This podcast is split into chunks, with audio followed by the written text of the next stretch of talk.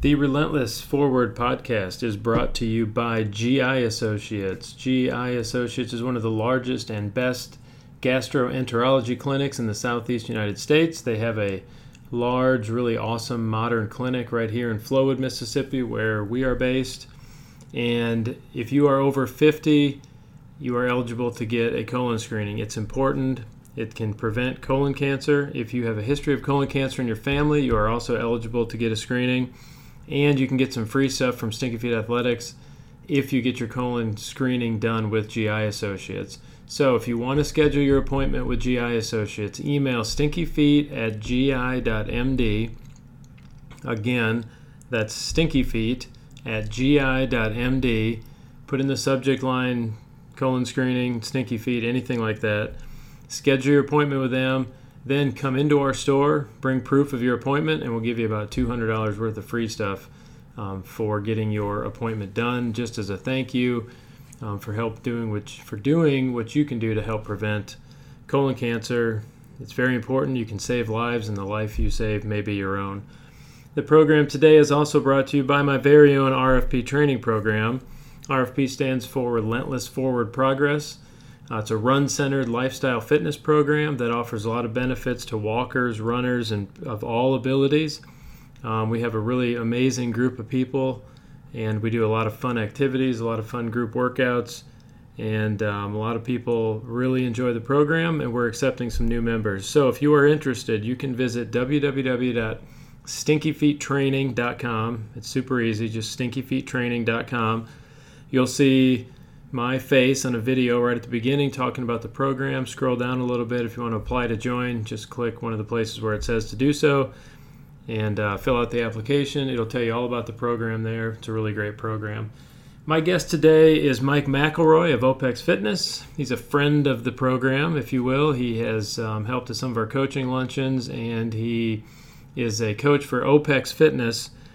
Um, very experienced coach, very experienced um, CrossFit athlete historically, a really good athlete, really good friend, and gives a lot of excellent insight into the mental approach to training, the mental approach to life, some of the physiological needs that you have when you're training for various things, and a lot of uh, the concepts of training that Mike has brought from OPEX and from his experience in CrossFit. Um, really dovetail pretty nicely with some of the stuff that we do for running and endurance training. And uh, Mike, Mike and I talk a lot about that today. So, uh, thanks for listening to the program. Thanks to Mike McElroy for coming on. Enjoy the show. And we are sitting today in uh, in the man cave, which is my home gym slash garage. It's a converted garage, so you might hear some traffic go by or um, some birds, birds chirping. chirping. yeah, something like that. But it's friendly outdoors.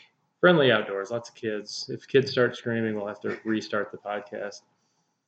But um, so welcome, Mike. Thanks for joining yeah, the podcast again. I can make it back. Yeah, I'm glad you could make it back too. You've had a busy schedule recently, so what? Uh, tell everybody kind of what's been happening in your world recently. Some yeah, big so changes. I mentioned last time that I do individual coaching with OPEX. Um, you can find out more information about that company on OPEX, opexfit.com. Um, but yeah, since last podcast, I talked about also that I had a gym here in Flowood, Mississippi, and um, we sold that gym, and so I'm now full time uh, only coaching individuals um, and not doing anything in the group setting. That's a that's a big change. Big transition. So we we had the gym for a little more than nine years, going on ten years. So, so uh, why why did you make that change? Well, if with, ready to talk about it. Yeah, we can jump right into that. um, with uh, just my my growth as a coach over the years um, when I started the CrossFit gym, CrossFit was really new. I had just gotten out of college. Um, and so I, I, started the group gym and just built that. And, and my vision for what I wanted to do really was to change the face of fitness in Mississippi. Um, that was kind of my big picture mission, whether whether that was through a gym or or whatever that really looked like. And just over the years, as I've have grown in my um, development as a coach and working with athletes and working, being able to work with individual clients, um, I just found a lot more passion in the working with individuals versus the group setting. Um, and so when the opportunity came up with OPEX to coach individuals and uh, the um, vision of being able to do that for my full time gig became uh, reality, I decided to pursue that full on. And, and thankfully, with the you know guidance and mentorship of uh, the owner of OPEX James, I think you're going to have on uh, soon. He, he kind of challenges us just like you would anybody else, and then we challenge our clients to to really pursue what you're best at, um, and not just pursue necessarily what you're passionate about or what you're, you know, what you want to do, but pursue what you're best at, but also pursue what you've seen success in previously. So I had a fairly successful CrossFit gym, but part of that was because of me just riding the CrossFit wave and getting in before anybody knew what it was in Mississippi. And then I had it through the the the peak of it, where everybody you could just sit CrossFit on the side of the building and people would come in. Um, but my successes were not really in running a business, but my successes were in coaching. So when I saw that I could pursue that, and I wanted to go after what I was really better at. So that's pretty interesting. Yeah, CrossFit. If you running is a little different. If you just put up a sign on a building that says running, we run here. Yeah, we run here. Nobody, not a lot of people might. Well, a few crazies would show up, but not that many. But I, I understand your. There's a big difference between group, between group coaching and individualized coaching. And obviously, mine's a different world than yours. Mine's endurance, mm-hmm. mostly endurance. You know, although we bring some strength stuff into it, but for the most part, it's endurance training.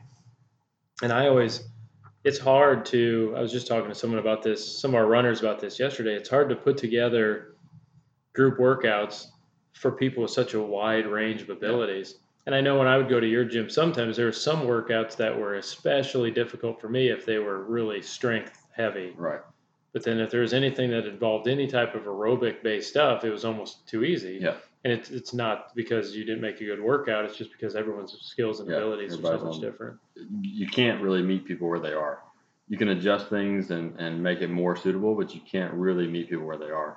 And like I said, with individual coaching, and the reason we call it really coaching and professional coaching is because we're reaching a lot farther than just the programs in itself. So, you know, again, meeting people where they where they're at when that comes to nutrition and lifestyle stuff as well, because again, in the group setting, it's just really hard, really difficult to do that and really connect on a deeper level. Um, so yeah, that's kind of the way what we're pursuing now. That's a big change, and I I love doing I love my group training. It's probably a little easier with running than it probably is with some strength training. I would think, um, just by its very nature. But I think one of my favorite things to do is to work with the individual clients too. Mm-hmm and uh, I don't know if that's what I'm best at, like you, but uh, it's one of the things that I enjoy the most. But so that's interesting. Um, well, one of the things we've been talking about. Well, good luck with that, and I know you're gonna. Uh, I think you'll do all right. Thanks. I mean, if you want to give me some free coaching on strength training, I'd be happy to do that. Just agree to it now on the podcast. I think I have a little bit already. Yeah, well, that's probably true. We don't want to talk about that too much. But one of the other things we talked about, kind of a topic for today, was um, something you had mentioned, a book that you read or had had read recently. Tell us a little bit about that. Yeah, well, I actually haven't read the book, Jocko Willink's book. Um, I think that's how you say his name. Jocko Willink, yeah, but you know, I mean, we know who the author is. You know, yeah, his book is his book is Extreme Ownership, and um, we were just talking about. I, I, feel like we, and I don't know it. We need to listen to our old podcast, but I feel like we may have touched on this topic a little bit in the previous podcast. But just um, again with individual coaching, and part of what we're trying to do there is is get people to take ownership over their lives, all all aspects of their lives. Because if they do that, they're going to get more fulfillment out of whatever they're doing. So if they if they understand, you know, reality is perception, and so so they are in control. Their their decisions got them to where they are today. Um, so again, we kind of we kind of went over my what's been going on the last year or so in my life, and the the gym. I think everybody around here, at least that was involved with the gym, knows that it it took a pretty hard downturn over the last year, and that's part of the reason that I sold the gym is because I recognized that that because the gym was going the direction it was, it wasn't just because the market was going down or because this happened to me or, or that happened to me or um, or whatever the reason somebody could blame. It was because that I chose differences in my uh, priorities and where I was focusing my attention. Um, and so for me to kind of be stubborn and, and think that that was not the reason just would just not be smart. And so because I knew that I was basically doing a disservice to the group people, I knew that it was time to hand it off to somebody else who could take control of it and, and grow it back up. And they were they were passionate about it, but it, it could be easy for me to blame the circumstances, but I knew that it was because of the decisions I made is why the gym wasn't doing as well as it was previously. Yeah, so you're talking about I don't know if we even if you said this at the beginning. What you're talking about is what he titled Jocko Willink titled the book as extreme ownership. Right. So it's really about taking ownership of your stuff, and that really resonated with me because uh, I I said this to you previously off the podcast, but uh, I've been chasing running goals, specifically a Boston qualifying time, for a long time, and I've gotten so close, and I've had times where I've been How close have you gotten? within eight minutes, which is seems like a lot unless you're out Yeah. there for three hours and Right. 23 minutes when you needed to be out there for three hours and 15 minutes. Um, but uh, so, and then other times I've been close where I've had the fitness and other factors came in. hmm And I had a hilly course. I had all these excuses. I had kidney stones. I got a cancer diagnosis. You know, a lot of things that are all kind of excuses, but they're heat. I'm terrible in heat. And, uh, but I still, in the end, need to take ownership of, of my own performance and what I'm doing. And I think that's really important. And I, as part of that, I mentioned this on a previous podcast. I had started a, and I just want to talk to you about this. I had started a, a nutrition plan. I based it on something called the carnivore diet, which is something that's come up lately. And that's really just animal products. It's meat, um, eggs, milk, cheese, I guess. Anything that's pretty much, it's all, and it's all pretty much meat anything that comes from or animals. animal. I mean, So I tried. I based my. I wanted to really do a couple things with this. This is me taking ownership because I always wanted to have go into my races with better body composition, lower body fat, lower weight, but I never really took ownership of it. I just kind of let it happen the way it felt, and I think that's been holding me back a little bit. And it's the next step I have to do. So I wanted to create a new, and I, you know, I was going to training cycles with a very specific plan as to how I'm going to tackle this training cycle. And I do the same thing with my athletes, but I had never done it with nutrition. So I wanted to do this plan to try to test to see if I could do it with nutrition, if I can manipulate my weight through stricter nutrition, what it would feel like. Now, if anyone's listening and is thinking, I want to do the carnivore diet because Jeremy said so, don't do it because I said so. I'm not trying to prove the efficacy or, for that matter, the health benefits of this diet. I have no idea. It might be the most unhealthy thing that's what, ever what happened. got you on it, or what? So, How well, did you find out about it? I had heard a lot about people who had done well. Um, I'd listened to Shawn Baker, who is a doctor. He's some people say he's a quack, some say he's not, but he's a really good athlete. Um, Fifty some years old, eats only If meat. some people aren't saying you're a quack, then I bet you're not challenging. yeah, probably right not. If So- everybody likes you, you're probably not doing something right. Yeah, that's conventional. I said in my one of my coaching luncheons, conventional, um, conventional. How did I say that? Basically, if you do conventional things, you get conventional results. But uh, so I thought, well, it really led me more to. I had looked at like a ketogenic diet, you know, or this kind of is almost like an Atkins diet, or things that are just basically higher. In this case, I wanted high protein, high fat, but I just wanted to see if I could manage my carbs and bring the carbs down. So I thought I've looked at keto diet stuff before, and it just doesn't mesh very well with the things I like to eat and go Mhm. with on a daily basis. The carnivore diet, however, if your option is just to eat a steak every day Yeah. and a lot of eggs, that was something I probably could do successfully. I also didn't set myself up for failure, so I allowed myself to have some carbs. I run quite a bit, so I needed some carbs. So I Mhm. was getting between, at the most, 250 a day, but usually about as low as 50 carbs a day, uh, or t- 50 grams of carbs a day. But I wanted to see how that affected me, how it would affect my running, how it would affect my performance, my sleep, my body composition, just all the all the things I could measure, um, either subjectively or objectively. Um, How long you been doing it? so I started on the 16th of April, I think. Is that the right? longest so you've run? 15. So I've run And or the hardest you've run? I've so in April I ran all my I ran about 65 miles that month, most of them in the second half of the month, and I ran them all under an 8-minute pace, which for me is can be aerobic, but it's at the higher end of aerobic. It'd be more of a tempo. It's not anaerobic. Yeah. Um, but it wouldn't be considered a truly aerobic workout. And I felt fantastic. I ran great. In fact, my Garmin watch estimates my VO2 max, and it tells you your um, training performance, training status, and it basically says your fitness is up or down, and the and the load, your fitness load is either up or down. And the whole time, my the load has been down, but my fitness has been going up. Hmm. Now I've felt a little weaker in strength work. hmm I just haven't had quite the energy for that. Yeah. Maybe it's because I've been running harder. Yeah. Um, but I've done three or four eight mile runs, a bunch of six mile runs, some really fast, shorter 5K runs. Felt fantastic. My clothes fit a little differently. I had to move up a, a belt notch so far. I've lost about 1% body fat. I don't have any idea if that's because of the carnivore diet or because it eliminates You're eating. You're all just the, eating less. you're just eating better and you're eating less. Yeah. I'm not sneaking that's a cookie. Another interesting thing that happened is I took my son to the donut shop last week and I ate a donut. Just as I just lost weight. huh? And you lost weight. No, I felt terrible the rest Oh. of the day. All so I get that with a with a high protein this carnivore diet, I've had this low level hunger all the time, but it's not unbearable. And there's no highs and lows of hunger. You don't get that insulin dump. You don't get the high blood sugar. You don't get all that stuff. It's just more, much more level. But I ate one donut, and the rest of the day, all I could think about was eating pasta and bread and doughy. I just that's all I wanted was more donuts. Yeah. It just got in my head. Have you seen uh, the documentary um, Magic Pill?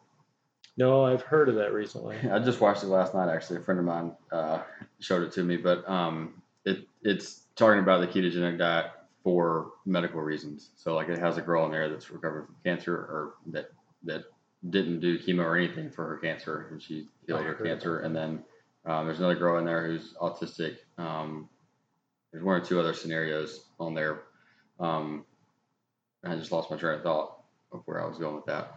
But I don't know, but I haven't seen. I've heard about that. Um, now I'm not certain about the cancer thing. That always makes me nervous.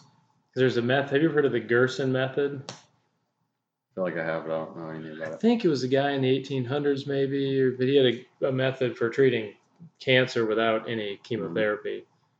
And one of the things you had to do in the Gerson method was um, multiple daily coffee enemas hmm which sounds terrible. And I think maybe some scientific research has shown it's not. It's not really um, doesn't have. It's not a good way to treat cancer. Well, you gotta you gotta remember where most of the research is coming from, which I know you've seen this in other. And if we set cancer aside, other things uh, like our just general nutrition guidelines and where other scientific stuff comes from and who's funding it and whatnot. So there's a lot of biases in the research that is is hidden for certain reasons.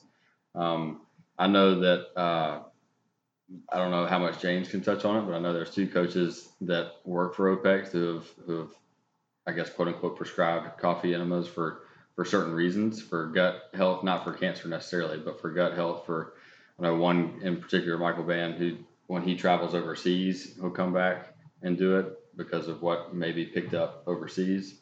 Um, but the naturopath that we work with out there in, in Scottsdale, um, Doc Time, he's he's worked with a, a bunch of cancer patients and doesn't he doesn't do chemo at all. Um, and he says he doesn't have any success stories for cancer because none of his patients have cancer anymore. And, No, and, I thought and you he were going to say didn't because treat none of his patients No. lived. no, and he didn't didn't treat cancer. He treated the underlying issues of what causes cancer. Which I could see Um, that. but and like I said, that's I know that that's the extent of what I know about it. So I can't speak any deeper into it. I know when I had my first cancer diagnosis, I was my wife and I just we found the Gerson method just because we were we had decided whatever we were going to Yeah. have to do, like even as it. ridiculous as it sounded, we were going to try it. Um, so I did a lot of research with my sister as a nurse practitioner to try to find out, you know, what worked and what didn't. And with my cancer, it's a very well-known cancer. It's Mhm. it's well known what treatments work at what stages. Mhm. There weren't a lot of variables. Yeah. Um, mine was stage 2B was so it was I mean they basically knew how to treat it with surgery with some chemo.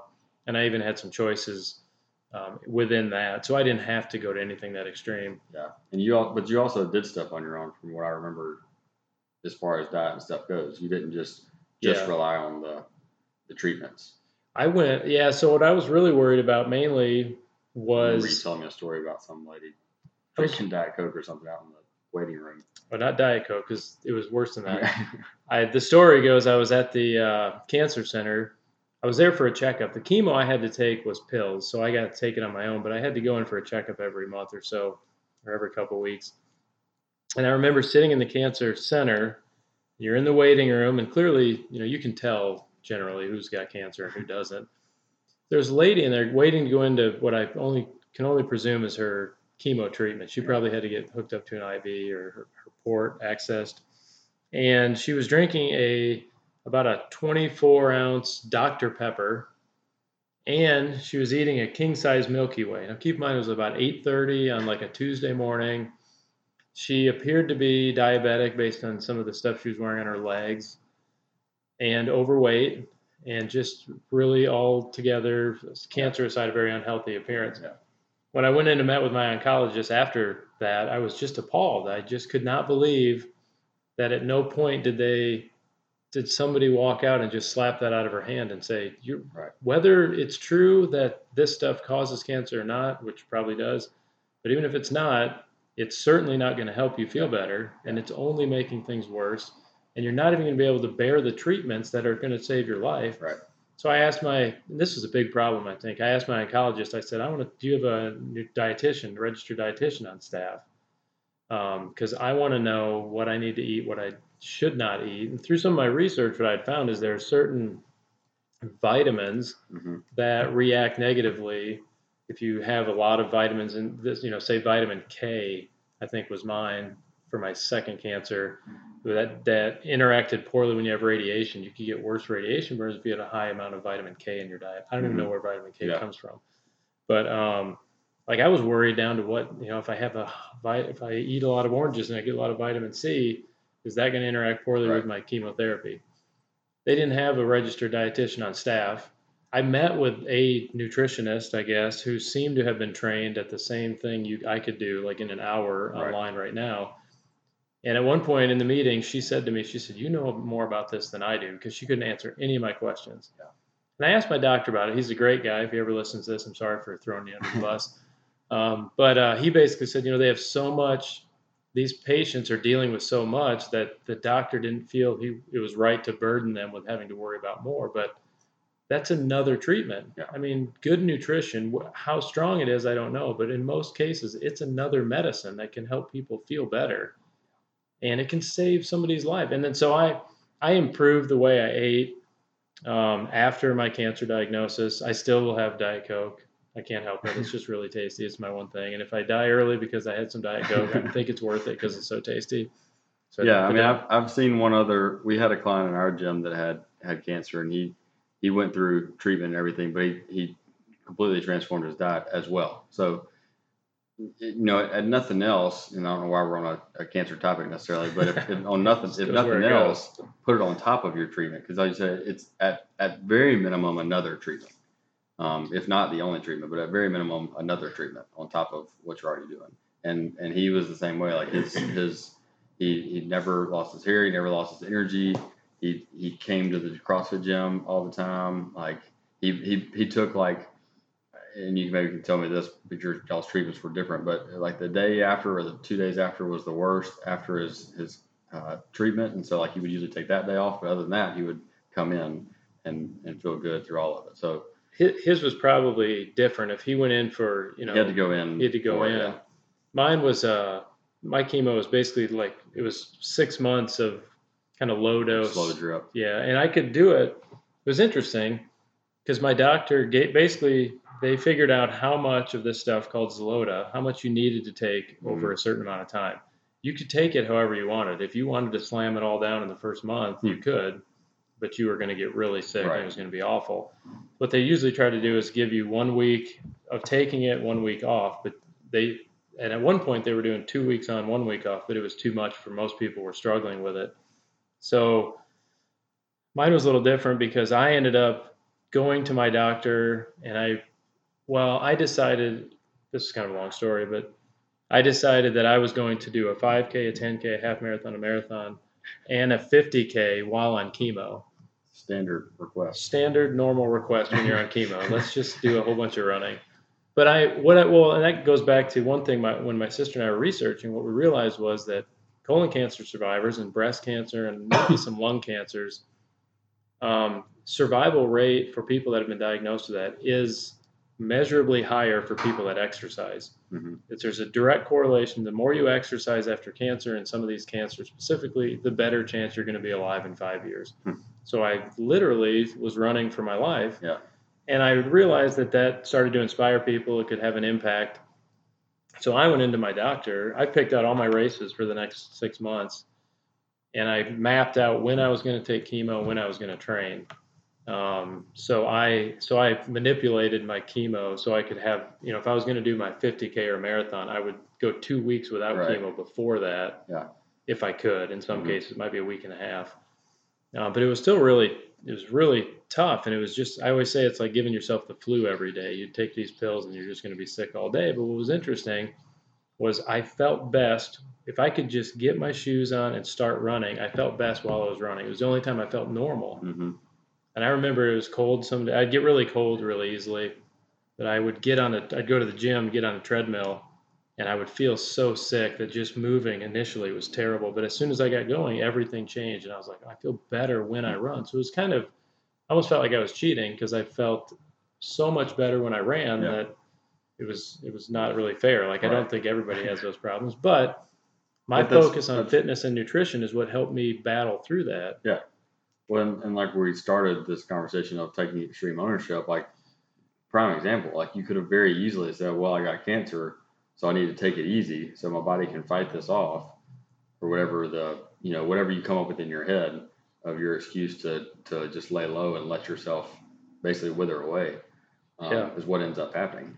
But but you instead chose to take action and do something. Um, and I, I've heard you talk about it on uh, previous podcasts, either I don't think it was one with mine, maybe it was a different person, but you talked about how you quit everything before, Oh, yeah. like in just in life in general, you quit That was a big quit. everything. Did it? Did that change? Did, is this one that changed, or was that? Did you taking ownership of stuff start before this? That's a good question. I think it was I had started taking ownership. I really started taking ownership of stuff when I started running. Um, I was listening to James Fitzgerald, who uh, is your the guy that owns the company. work. I was listening to uh, something he said the other day, and it I can't remember exactly how he said it, but he said that you know running or fit. He didn't say running. He said fitness, and I extrapolated running from that. He does like running a lot. Okay, he likes know. running. So maybe he did say running. But it basically allow it, it's a way, it's a path for you to access the values and the things that are most important to you. And that's what running did for me, and it probably did that for you in your life too. Yeah. Fitness and running allowed me to access those values that I wasn't accessing before. So once I started running, that how much of a quitter I was started to shrink, and I Mhm. started to actually go with the values that have been instilled with me by my parents and over life, and I've slowly built towards those. And my so then my quitting becomes a little less. Yeah. Um, in general, Yeah, I mean that's that's obviously one of our our biases is that fitness is the medium to access all those different things, and that's also how we connect to our clients. So we Yeah. want to teach people. Part of our mission as OPEX is to teach people to live larger. That's one of the kind of sayings for OPEX, and and we do that through the medium of fitness. So we write programs for people, but it goes a lot deeper than that because we, like you said, connect people or connect try to get them to connect to their deeper values and their deeper core values. and I've learned some just from being in your office at your gym I, on your board. You talk. I can see where you're mapping out some stuff for your clients, and you're talking about sleep. How much sleep did they get? What other stressors they have in their life? Other things. I kind of absorbed some of that when I did my last coaching luncheon. I brought some of that stuff up to my clients where Mhm. I said, Let, try to remove something. Ne- we did a workshop where I was, you try to remove something negative for your life, more an, and analyze in depth, um, you know, what you need to do to, to, to bring that forward so that that medium that can bring you up to those values can really be activated. And I think that's what the magic of coaching. Right. I mean that, that that's if you can one have that impact had on you, which has happened to me when I've had coaches, you know, they've changed other things, and I've had hopefully or fortunately had that impact on other people because I've had people tell me. Um, but if you can make those kind of impacts or, under, or feel those kind of impacts, you know that that's invaluable information because it changes everything. It changes the landscape of your whole entire life as opposed to just I can write a better better fitness program than the next person. Because um, there's plenty of people that can write good fitness programs. Yeah, I think mine are the best, but there's other people that can write pretty good ones.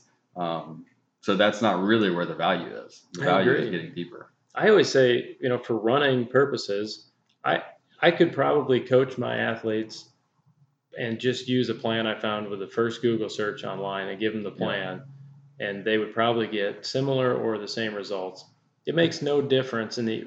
I shouldn't say no difference. It doesn't make a lot of difference if I have them doing 800 meter intervals or a mile intervals, or if I have them doing the mile intervals 10% faster, 10% slower. Like, I mean, you got the VDOT shirt on, so I mean, think of it, but like their calculators, like you can find a very good detailed plan on their stuff right. based off your running, based so it's personalized, everything. But they're not getting the coaching. Yeah, they're not getting the coaching, and it's not, and they might not understand how to manipulate it if things go wrong, how to mm-hmm. jump into. They don't. They don't have that connection of somebody watching them. They don't have.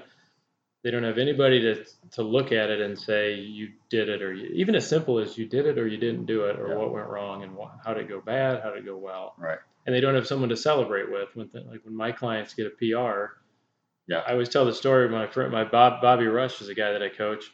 I was at the Little Rock Marathon last year while he was finishing, and he came through so fast. I was so excited that he was going to get a PR that he had about a tenth of a mile to go to the finish line. I had my son in the stroller. I left my son in the stroller and ran out into the street to give Bobby a high five, and I kind of stumbled and he kind of tripped, and we I almost knocked him over because it was just now we laugh about it. But I was so excited to see him PR, and he was so excited to see someone else excited about it, yeah. you know, and to be invested in his yeah. what he's trying to accomplish. Yeah, well, even like I tell my clients in their notes to put, you know, to really think about if they had a good day or a bad day, really think about what caused it. You know, did you get in a fight with your spouse? Did you did you get an argument at work? Did you have a deadline that you missed? Whatever. Because the more that they can tell me that those things, the more I can figure out what makes them tick and what makes them stress. Because, like I said, perception is reality. So what my client may see as stress may not be the same thing that I see as stress. So I made like we had a house fire. We had we our uh, financial advisor sent us a, anniversary card the other day, and it kind of recaps what had happened in our last year. And it was like, wow, we had a lot of stuff happen. We birthed our third child. We had a house fire. We sold a gym. Like sounds like an extremely stressful year if you lay that out. But because Reagan and I both are fulfilled with what we do, it, wasn't that stressful a year. Yeah, there were stressful times when we were having to deal with the house and whatnot, but um, if you're fulfilled by what you do and you really know your values and, and what makes you happy and what makes you stressed out, then you can kind of live in your uh, sweet spot a little bit better. I think uh, I said this in the last podcast. I can look back at my training cycles, performance and events, and generally they are worse when I've when I have very stressful times in life, like legitimately stressful. Mm-hmm. Oddly, I have better performances when I have cancer diagnosis, which I don't want to. I don't want that pattern to continue. but it's almost like the same thing we talked about, where that became the medium for me to access more higher values mm-hmm. and things that were important to me, and it it was stress, but it wasn't the kind of stress that hurt my performance it actually helped. Right. You know, where, yeah. whereas stress, maybe financial stress or marital stress, something like that, can mm-hmm. have the opposite. It can affect your performance because it's yeah. a different kind of stress. Yeah. Yeah, that's interesting. It doesn't motivate those other stressors. Don't may not motivate your why as much. Right.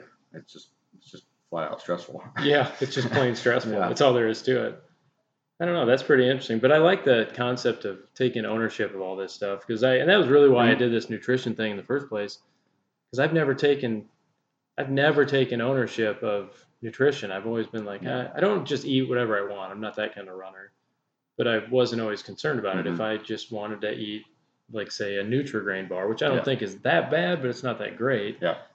Well, now I don't. I'm not eating those, and it makes me feel a little better. Now, yeah. if I did eat one, I wouldn't feel this terrible guilt. Right. because I didn't set myself up for failure. But I'm trying to take ownership and Yeah, And we that- try to we try to kind of sniff that out with our clients too. I'm I'm sure you've had these as well that you can see patterns in their life where they where they point to other things for excuses, where they blame other things, and um, you know if you don't, James calls it dancing. If you don't uh, address that in the beginning, then you're just kind of flirting around it the whole time. You're never really going to get anywhere, and you're both going to be unfulfilled at the end because when they don't reach their goal, they're going to blame you, even though you gave them everything that you thought was successful. So, a couple things we try to do is one, get expectations out front.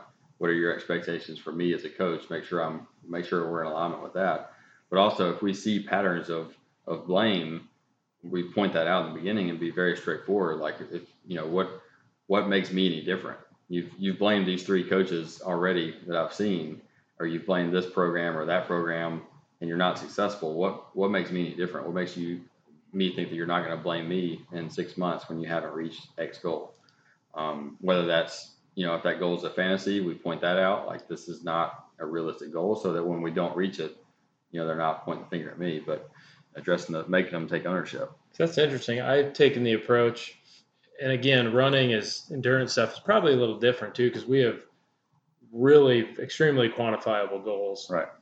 Um, you know, either can just to complete a race or to Yeah. do it in a certain time. But I've taken the approach, and this has been pretty effective with a lot of people. I, the I've I've basically told the runners, I own your finish times at races. You own all the training. Mhm. So I'll get all you have to worry about on any given day is doing the training. You are not really allowed to worry about potential results. So I get to worry about your potential results based on your training. Your job is just to go out, train every day, just do what I if I tell you to rest, you rest. If I tell you to run, you run. Yeah.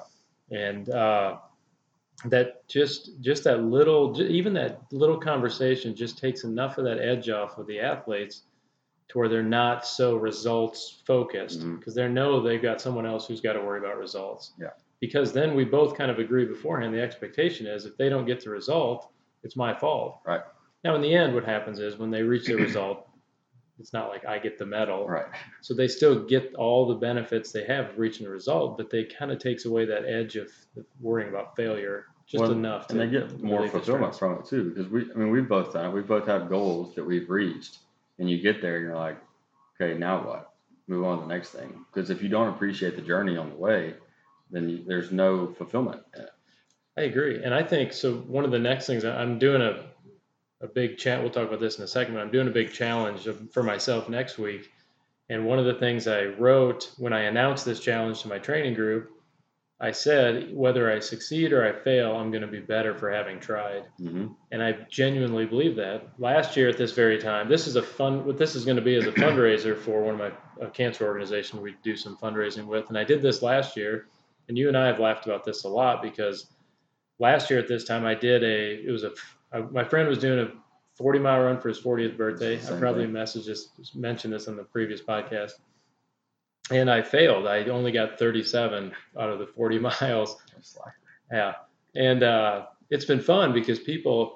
I'm not too serious about it. it. I reached my fundraising goal. I exceeded my fundraising goal because people were supporting that. But I get, I am 100% filled with satisfaction for what I did that day, Yeah. based on the reaction that people had, the support that I got, and I know I got as much as I really could out of myself on that day. I was pretty, pretty finished. but as you said in your last podcast we really haven't been close to our physiological limits That's the clo- That's about the closest I've gotten when my legs I would say seriously would not function. Now I could have sat down for probably an hour, got rehydrated, maybe got an IV. I probably could have got back up and was kept that a 24 hour deal what was that No, it was just a day long just attempt at doing 40 miles. It was rough trails. It was I had a lot of excuses, but I've taken ownership of it. But uh, I, I feel so good about it. Technically, it was a failure, but there was a lot of things about it that were deemed a success hmm which I which I like a lot, and I like to, I challenge my athletes to do that too. You know, don't don't be afraid to fail. Sometimes you're going to go for it. Just go for it. I had a, an athlete who I her time her running pace has just suddenly just increased dr- drastically. hmm All of a sudden, one night she went for a 5K run and just crushed every expectation she could have had. She's been running for a long time, and uh, since then, she's just she's gotten a marathon PR, a 10k PR, a 5k PR, and now a half marathon PR. But the half marathon um, pace that uh, my calculator predicted for her was quite a bit faster than she had ever Mm-hmm. run before. And I said, well, you know, just let's go for it. What do you have to lose? Yeah. I mean, if it doesn't work, it doesn't work. You're going to be better for having tried. Yeah. You know, look, failure is good for us all. I fail a lot. Yeah. Yeah. Yeah. We don't need to go into how many times we failed. But next week, I'm probably going to fail next week. But you promised you're going to run with me on this. And what I'm doing for those listening is I there's a fundraising organization in Columbus, Ohio called Pelotonia. It's a cycling, it's a three-day annual cycling event, and in nine years they've raised 125 million dollars for cancer research. And I, I've benefited from some of their cancer research. A friend of mine is the CEO of their organization, and he helped me get treatment. He helped me find a doctor to give me some consultation and treatment for my second cancer diagnosis. Um, and that was who I did the 40 mile attempt, fundraising attempt for last year. This year, I'm going to try something different starting tomorrow. And again, I'm untrained for this, but that's probably just par for the course now. But I'm going to try to do a, a run 100 miles in seven days. I'm going to try to do that by running at least a half marathon every day or each run. So I want to do a continuous, not a continuous run, but I don't, and instead of splitting it up in the morning and the evening, I'm, seven miles, seven, I'm going to try to do 14 miles at, in one fell swoop. So I'm going to try to do that. And I'm asking people to pledge money per mile to see how many I can get. Now there's a really good chance I could fail. Like if I pull a muscle, I mean, 100 miles in a I'm not month, I'm- running fast enough to pull a muscle. I could. You, hey, I'm a runner. We have terrible flexibility. We could pull a muscle walking down the street. I want to interrupt that uh, where you're going with that, but to get a little bit of training talk in this conversation, how would you train for a week of 100 mile running? It's a Good question because I don't. I think I would train the way I trained is get your mind ready to do it, and that's about it. Yeah, I mean, because you you're running, so you're not like you're not like me going out and doing 100 miles next week. You're you're training running right now a You- lot. Do you want to try doing the hundred miles? with No, I do not. I got to coach people. I would, I I would not be able to in the second half of the week. Yeah, I mean, I have the aerobic base. I mean, like you've put in a bunch it. of miles over the years, so like that that part is done. Whether your volume is really high right now, that's another question. But yeah, I mean, how if you were to take somebody like me and build them for that, I mean, it's, it's, it's to me, my first thought is essentially just getting them up to the volume, you know, adequate volume. Obviously, not 100 miles a week because that would be your 100 mile week, but just getting time on their feet where they can comfortably go out and do, like you can comfortably go out and run a half marathon tomorrow. I would probably. I'd, I'd have to. I've never thought about that. I bet I would probably not get them over fifty or sixty miles in one Yeah, week beforehand. think so. I don't think they need to. With an and then just get them fresh enough to where they're yeah, where they wake up and a half marathon is easy. yeah, and they have the mental approach where they're just, you know, it's going to happen. They're fully committed to what they're going to do, which I think I am. I'll find well, out. Well, you have Thursday. again. We talk about purpose and why a lot, but you have a, a big reason behind it. You're not just running 100 miles to bring notice to yourself or whatever. Right. Um, I think that's something else that needs to be noted is that people. A lot of times, I have people that they have these goals, and they come to me with certain goals, but they're they're they're not really their own goals. They've come to them whether like for instance when I was training for regionals the fourth time that I did, when I didn't make it, um, and that, that's probably not the best example because I was that still really was a high priority for me. But maybe the next year, the goal really wasn't that. It was just I didn't really know what else to do. People expected me to train to compete in regionals, and so I was like, well, I guess I'll keep training even though I'm not as good as I was, and I don't, I don't really have the same drive as I did, and and taking part of taking ownership is owning the fact that it's okay to change your goals and say, hey, this isn't a priority for me anymore. I don't want to train like an athlete anymore. I want to train differently. So how, whatever. how have you approached that? So you, I assume you don't compete in that way anymore. Yeah, no, I don't. I And don't you're train still that way at all. young, so it's Um, not like you're ready to retire yet. Yeah, I mean the the average games CrossFitter is for guys is 26, 28, so 28. So I'm past that. But no, it's it's more of I mean it took me a while, it took me a couple of years, but it was I mean the once I started having a family um, and getting some higher level athletes under me, and that became more of a, a, passion. I still love to train in the same way as far as training to compete in the sport of fitness, but I don't train with the volume and I don't train near with the intensity either. And I and I'm much more laid back about my approach because nothing rides on it. So where I finished in the Open, I didn't even look at my score in the Open because it's just not a priority anymore. Um, but it, it's taken a while to get there and it's just accepting that my priorities have shifted and it's okay for my priorities to shift. Yeah, being okay with it is a yeah. big thing. That's it's interesting because in in endurance sports, it's endless what you can do. You can always run, try to run farther. You can always try to run faster, more often, different locations. Yours is a little more. Uh, it's much more condensed. You don't have a whole lot of different ways you can compete. I imagine. Yeah, well, and I mean, you can you can compete locally and do some things like that, but that's a that's an ego hit as well because it's like I went from going to making regionals and stuff, and now people are just like, oh, well, just compete in the local stuff. And to me, like in my egotistical head, it's like, I can't do that. I'm a regionals competitor. Yeah. But I'm not anymore. yeah. So, and I have to be, like I said, the biggest thing is being okay with with your priority shifting. I talk to people about this with body composition as well. Like, and we did mention this on the last podcast, but describing what it takes to get down to 10% body fat, which is what every female and, and most males too, if they're being honest, say that they want to do. Seeing what that takes and saying that, you know what, that's really not a priority. I'm and and just understanding that it really comes from the reason you want those is because there's a piece of not feeling loved and not accepting yourself is where that's coming from. And so figuring where that comes from and stems out, and that's where that deeper coaching lies is getting into that is, is what's really driving that you're not feeling loved at home or you're not feeling that you know what's coming from that and that's getting into some like psychology and woo woo type stuff but it's i mean it's it's interesting because is. that com- that comment that you made was the reason that I started doing my own nutrition challenge or mm-hmm. plan to see was to see if I could and I knew my why. My why is not because I really want to look better on the beach because I'm all Uh, with my crazy tan lines and scars everywhere. Nobody wants to see me shirtless anyway.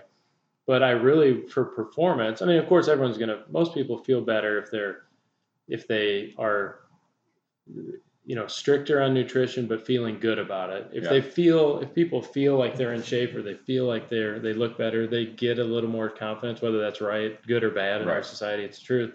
So that's a nice side effect if mm-hmm. that comes. But the, really, the truth is for me, I had been through this training and training and training so long, I needed to add another component to it. Mm-hmm. So my why for that, which if you had asked me, that would be my why. Well, I really want to see if I can do it. Yeah.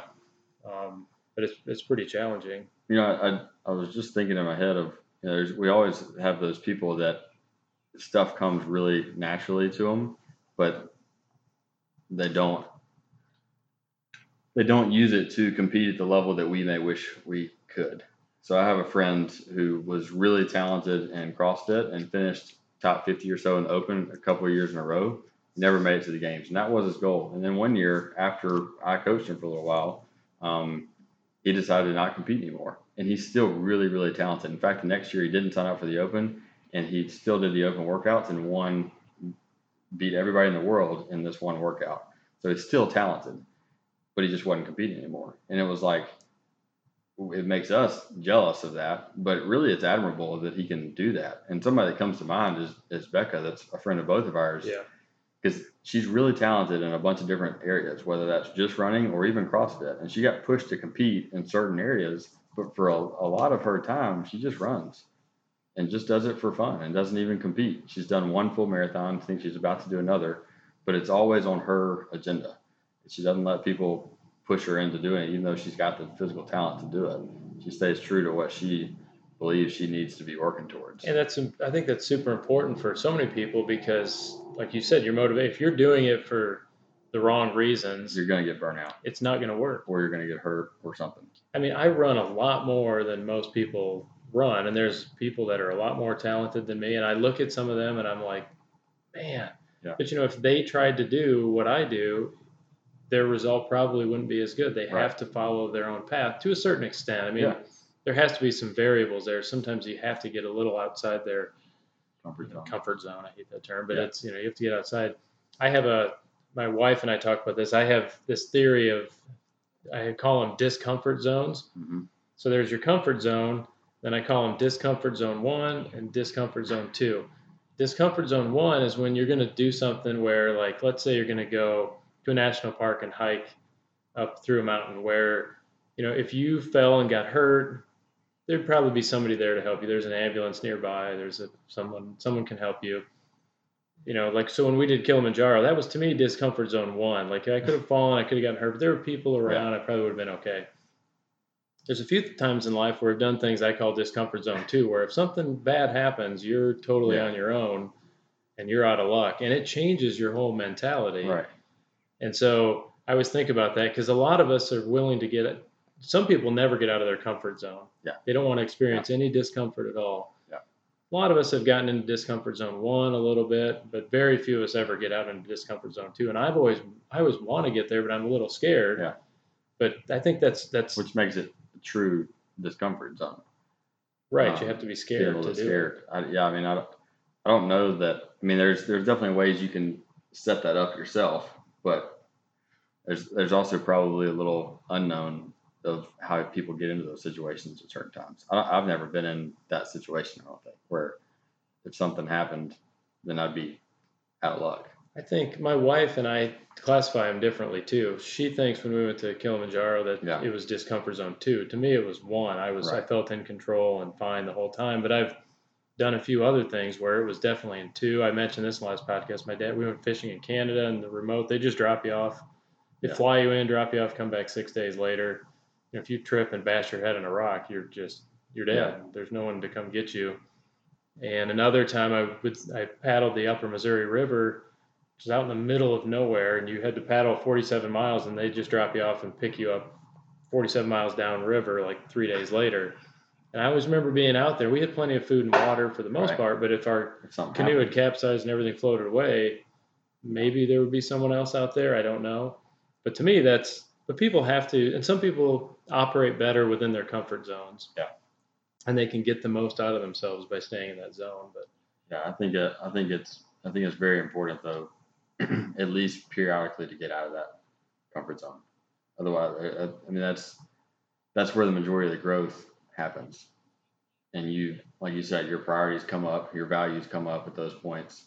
Whether it's just you start thinking about them or you start acting on them or whatever it is, they show up when stuff's uncomfortable and when you don't know what's what's going to happen. I think for a lot of runners, people who run a lot, going into say strength training or something like CrossFit is Mhm. way outside their comfort Yeah. zone.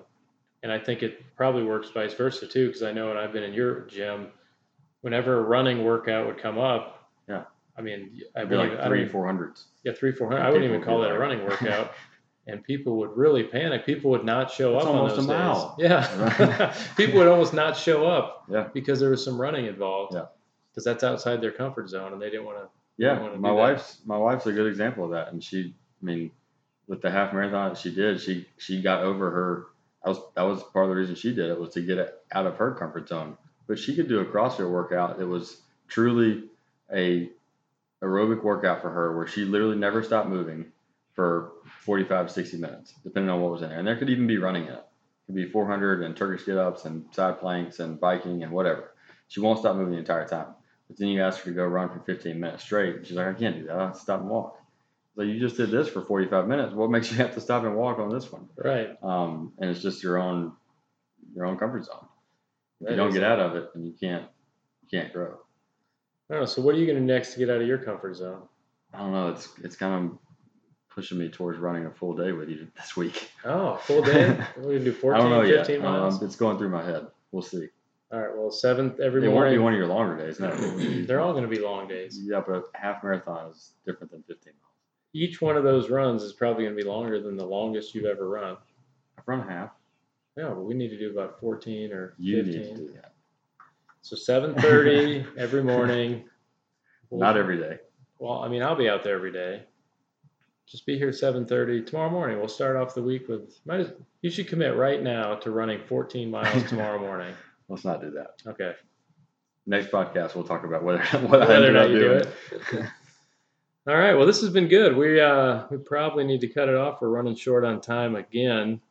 Um, I don't know. So I'll update everybody with my how my new by the time I come back on another podcast, we'll jump back on in a couple weeks and we'll talk about um, nutrition a little bit. I'll probably dive more into that, some of the things that I've experienced, and have Mike elaborate on, or have you? I guess you're sitting right here. I can talk directly to you, but have you elaborate on maybe some of the things I experienced and maybe the, the physiological reasons behind that, or how it works. Um, I don't know. Do you have anything else to add? That's about all I had for this one. No, I think that was it. Good one. Good. Well, thanks for joining the uh, Relentless Forward podcast. It's always good to have you on. Are you still considered a guest, or are you now? Are you a co-host now? I would say right now I'm a repeatable guest. Repeatable guest host, guest co-host. All right, that's all See I got. time. All right, till next time. Got to run.